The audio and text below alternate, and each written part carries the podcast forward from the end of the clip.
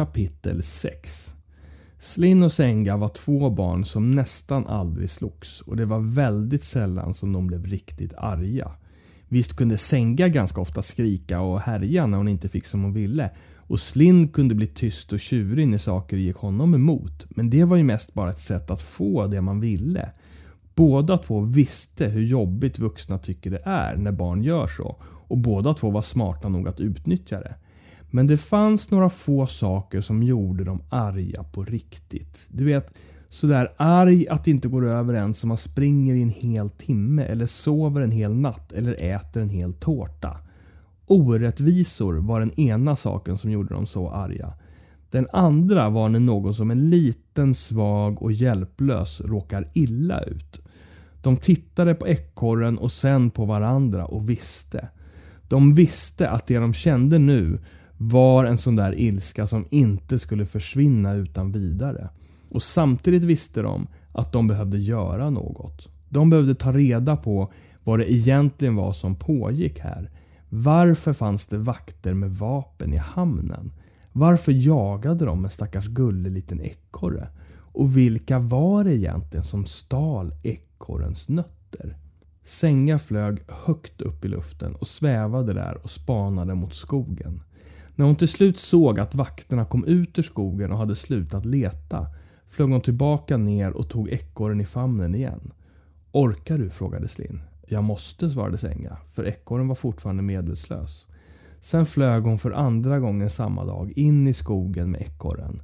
Slin följde efter på marken och smög sig fram. Han trodde att han började förstå lite mer hur han kunde använda den där osynligheten. Det verkade bara fungera om han höll sig helt stilla och när han verkligen behövde det.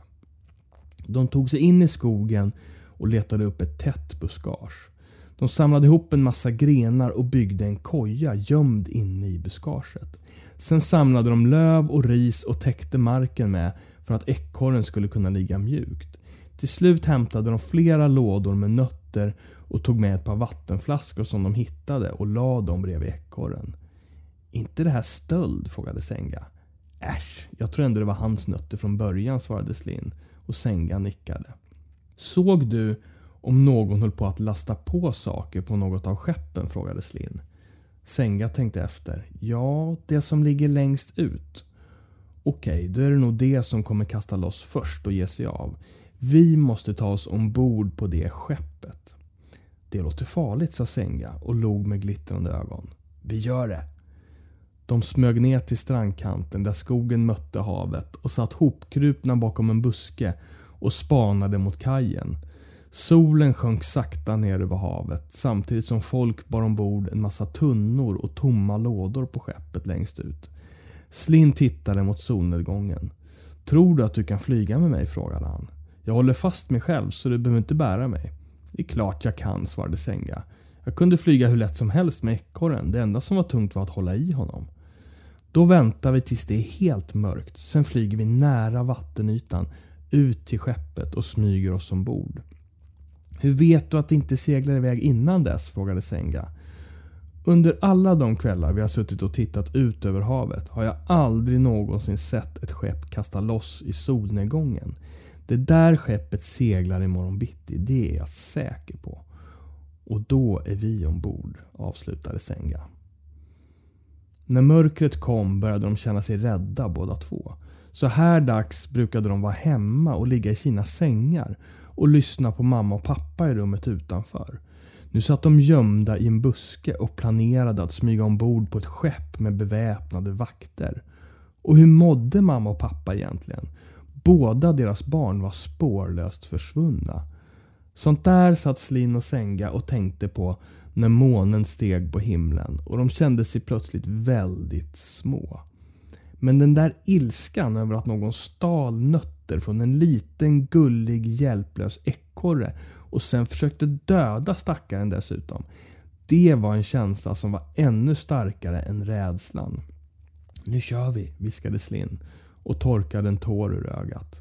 Han ställde sig bakom Senga och hoppade upp på hennes rygg. Sengas ben skulle precis vika sig under vikten men istället lyfte hon från marken och började sväva. Långsamt gled de ut över de månglittrande vågorna. De svävade runt skeppets sidor och kikade in genom små luckor.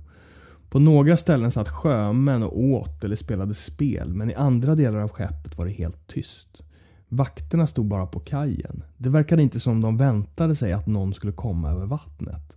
Senga flög försiktigt över relingen längst fram i fören där det var som mörkast och tystast. De landade mjukt på däck och gläntade försiktigt på en lucka och tittade ner. Det var kolsvart där nere. Det här är fullt med tomma lådor, viskade Senga. Jag såg när de fyllde det.